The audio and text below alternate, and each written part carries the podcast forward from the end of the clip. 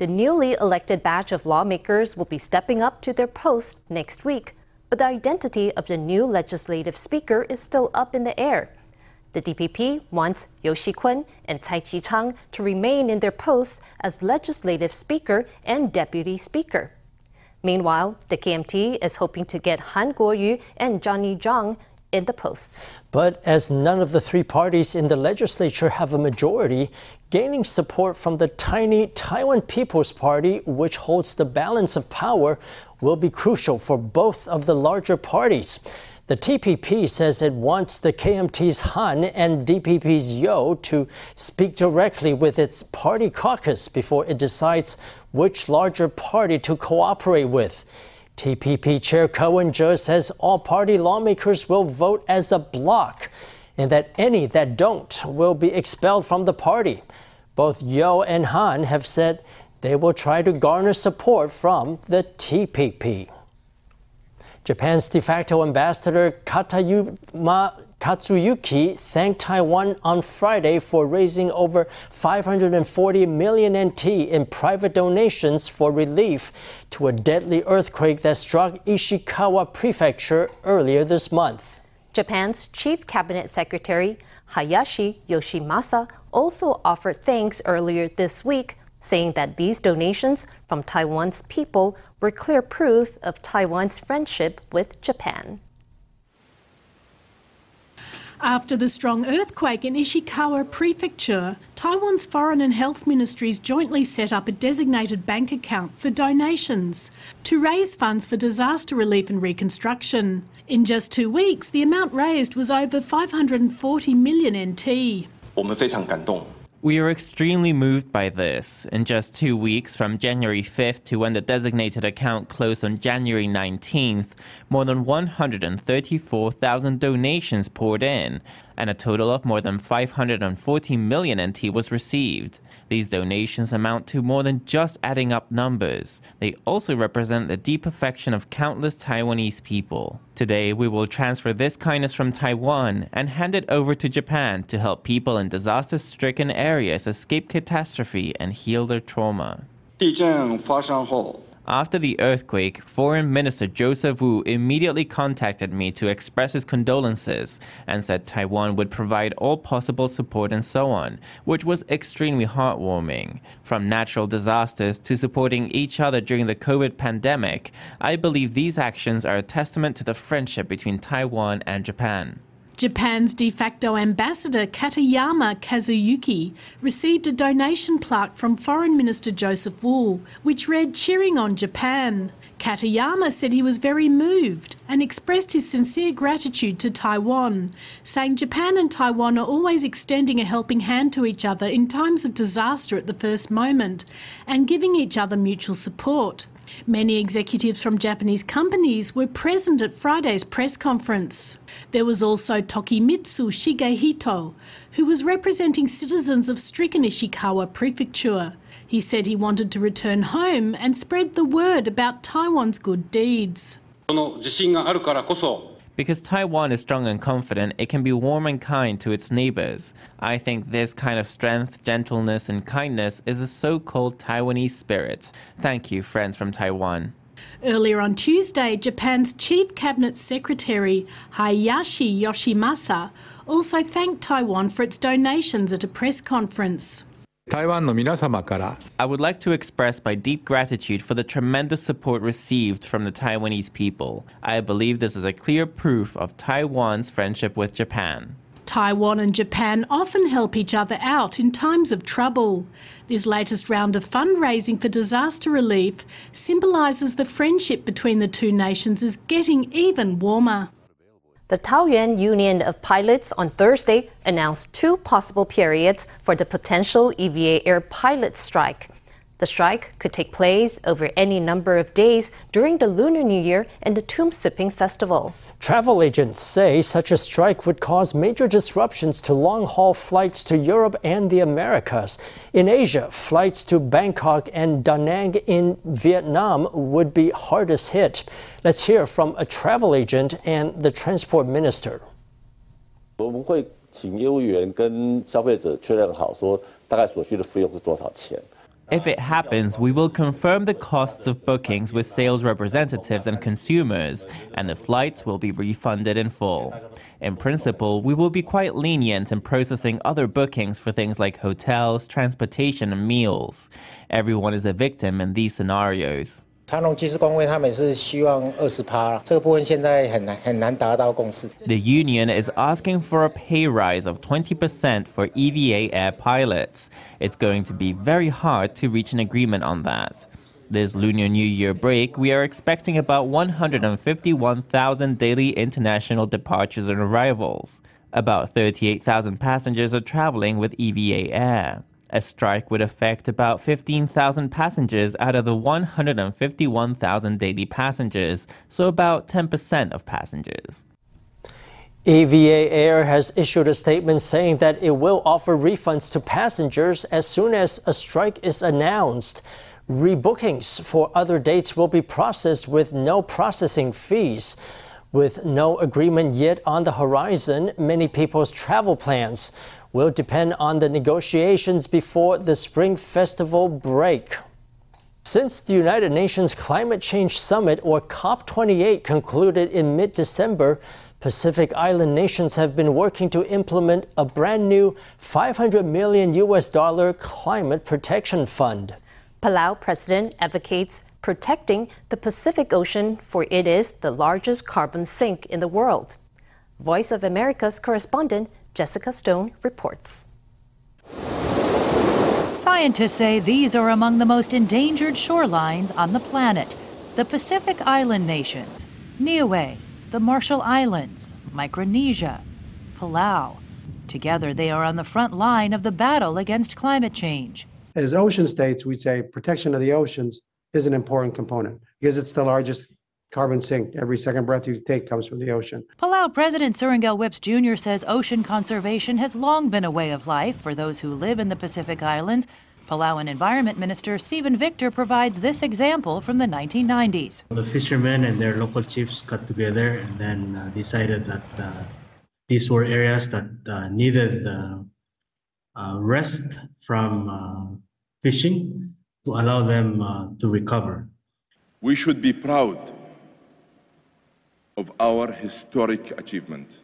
At last year's United Nations Climate Change Summit, or COP28, Pacific Island nations announced the Blue Pacific Prosperity Initiative and raised $228 million towards a $500 million fund to conserve 30% of the ocean.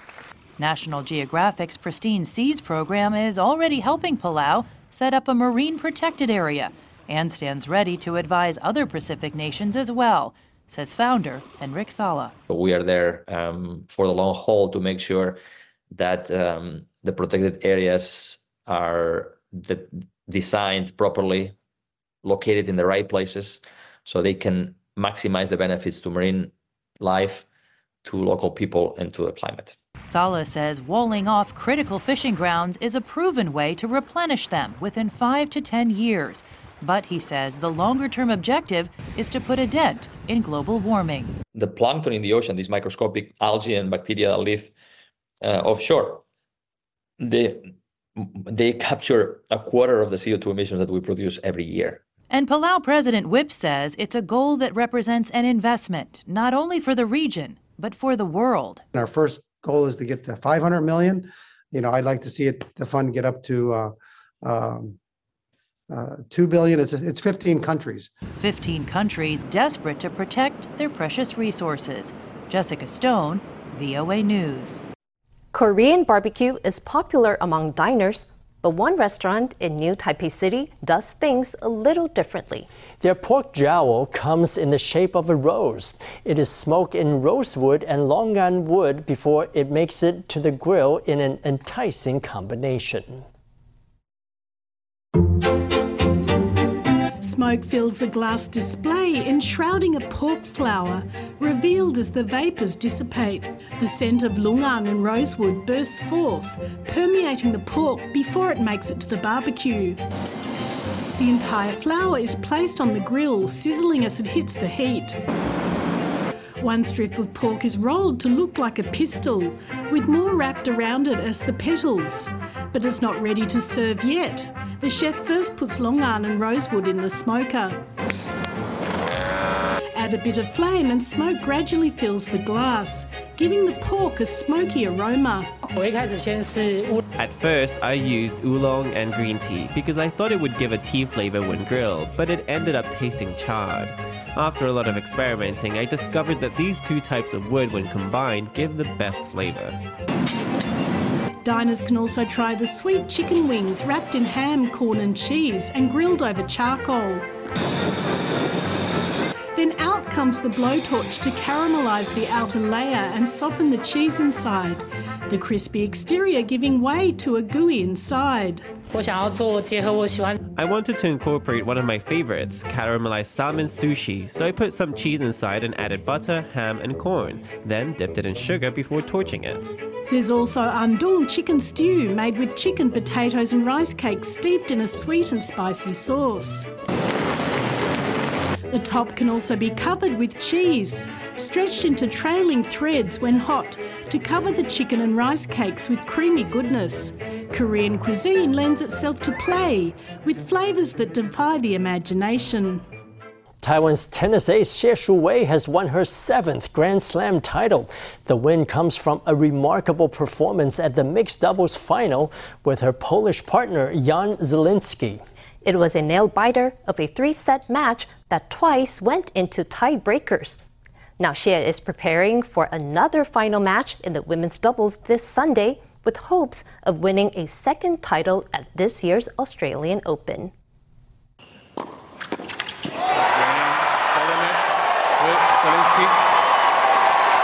Xie Su Wei and mixed doubles partner Jan Zielinski from Poland won a nail-biter of a match on Friday against Desirae Krawczyk from the US and Neil Skupski from the UK.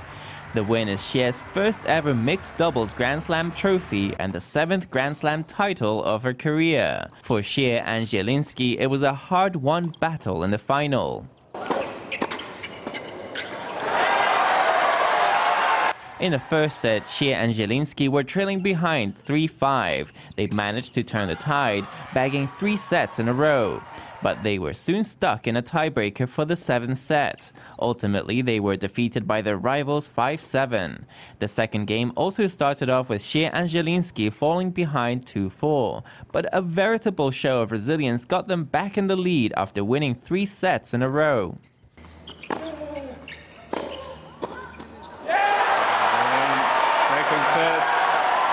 With a volley at the net, Xie made the winning move for the game point, snatching the game 6 4. With the score 1 1, the two sides staged an intense game for the win. The scores climbed up to 8 9 in favor of the US UK team, who held a championship point. But Xie broke the point, and with three more points bagged another set. Xie and Zielinski got back in the lead to strike a win 11 9. Thank you so much to write me the message because I was not sure who I gonna play mixed double until you write me the message. So thank you for picking up for the mixed double partner. Thank you. The win was Zielinski's first Grand Slam title. Thanks to thanks to my partner. Like she said, we didn't know to the last minute who we're gonna play the mixed doubles with. Uh, I was looking until the very last day or second last day. We found each other on the looking list, and it worked out pretty well. With one trophy secured, Xie is now headed for the women's doubles finals on Sunday, where she could win a second title in the championship. Last year, the 3rd Special Police Corps acquired a new member. Taiwan's first electronics detection dog. On Friday, the Corps gave reporters a glimpse into the how the dog called Wafer carries out its job. Wafer is able to find electronics such as mobile phones and hard drives just by sniffing the air. The dog came to Taiwan as a donation from a nonprofit organization and is now an invaluable member of the police force. Let's hear from a nonprofit that made this possible. We fund a, a, lot of dogs. So when we see a need that police has, which is usually a lack of funding, um, we have generous donors that donate their money to assist police. These dogs cost about $15,000 US per dog. Took the trainers from here from Taiwan to send them to the U.S. for two weeks. So that's where my organization will step in and we will fund that for them. We quickly agreed and we saw that Taiwan has that that drive to combat human trafficking and has a very great reputation for these digital crimes uh, with cryptocurrency and with these, these new higher tech digital crimes. Um, it was a great partnership. The U.S. has more than 100 electronic detection dogs in service. The Operation Underground Railroad focuses its efforts on combating child sexual exploitation and human trafficking. In these cases, evidence found in electronics plays a big role in investigative processes. Two year old Whitaker has, was trained and donated to Taiwan free of charge as part of a Taiwan U.S. cooperation plan. A film by Taiwanese American director S. Leo Chiang about Taiwan's offshore Jinmen County has been shortlisted in the Best Documentary Short Film category in this year's Academy Awards. The documentary, Island in Between, also explores geopolitics and Taiwan's uneasy relationship with China.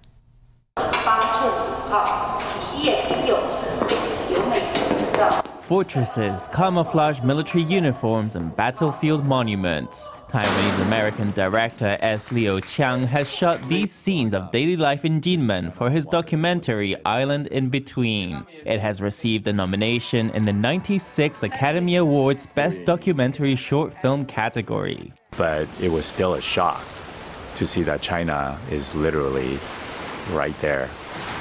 Chiang was born in Taiwan and grew up in the US. He once gave up a job at Apple to pursue his dream of being a filmmaker. In addition to talking about the memories of his father serving as a soldier in Jinmen, in the documentary, he also spreads out his Taiwanese and American passports along with his Taiwan compatriot permit issued by China. He also examines life in Jinmen from different perspectives.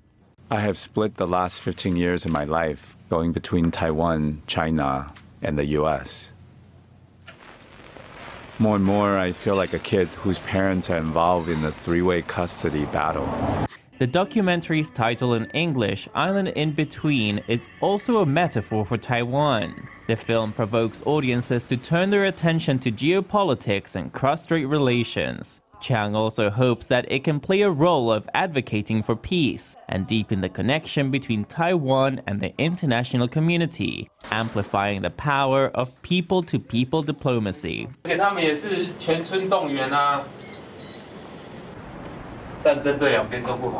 The Ministry of Culture immediately congratulated him and said it hoped he would win the coveted gold statuette. There have also been enthusiastic responses to Chiang's documentary on social media. Chang has drawn the world's attention to Taiwan and provoked audiences to reflect on its situation. Today, we take you to an immersive exhibition inspired by the Conjuring universe. Visitors can enter 16 rooms featuring classic scenes from the horror franchise. FTV reporter Stephanie Yang has the highlights.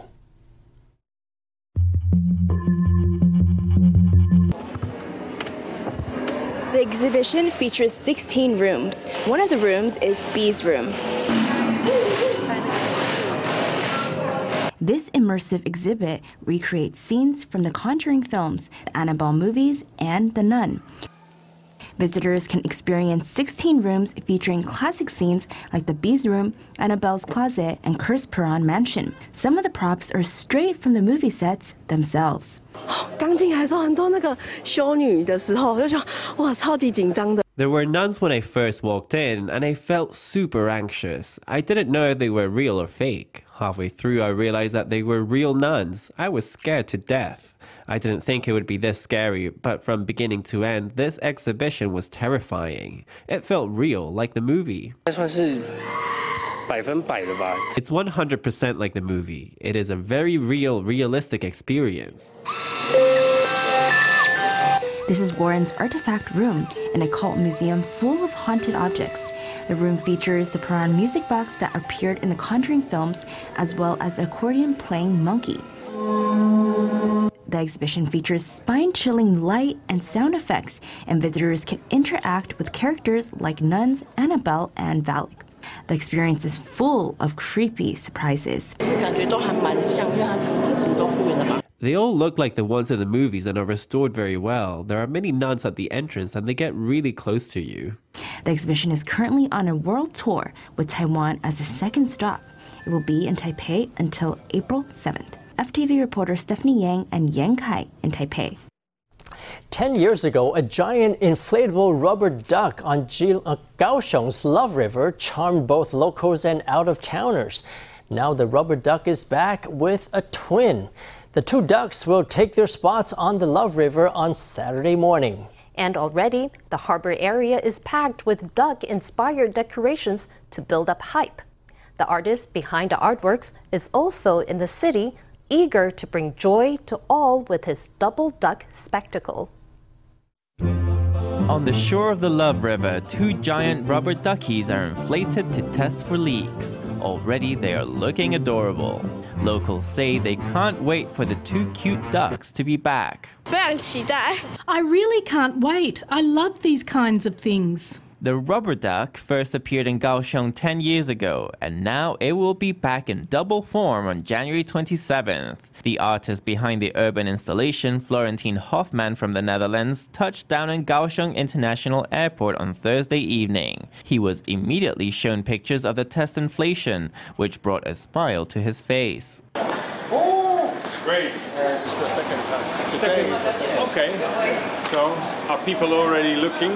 Yeah. Oh, with this event, we bring two ducks. So it's going to be the double ducks, uh, which will bring double joy, uh, obviously. So, how will the ducks be displayed once they're installed? Together or apart? The Kaohsiung city government remains tight lipped on its plans. They are still making adjustments. The best location will allow everyone to have sweet memories. These past few days, everyone on Facebook has been reposting pictures from 10 years ago to reminisce. To build up hype before the ducks are installed, the city government has put a few surprises in the harbor area. Look closely and you'll find that the traffic lights for pedestrians on Haibian Road now display a rubber ducky saying, I'm back. Many people have stopped to snap a shot. I think it's so cute. It makes it less boring to wait for the traffic light. Things are getting cute at Kaohsiung Seaside Promenade. The art installations will be inaugurated on Saturday at 10 a.m. as the two ducks swim to their spots. For a bit of charming yellow fun this winter holiday, why not watch the giant duckies at Kaohsiung?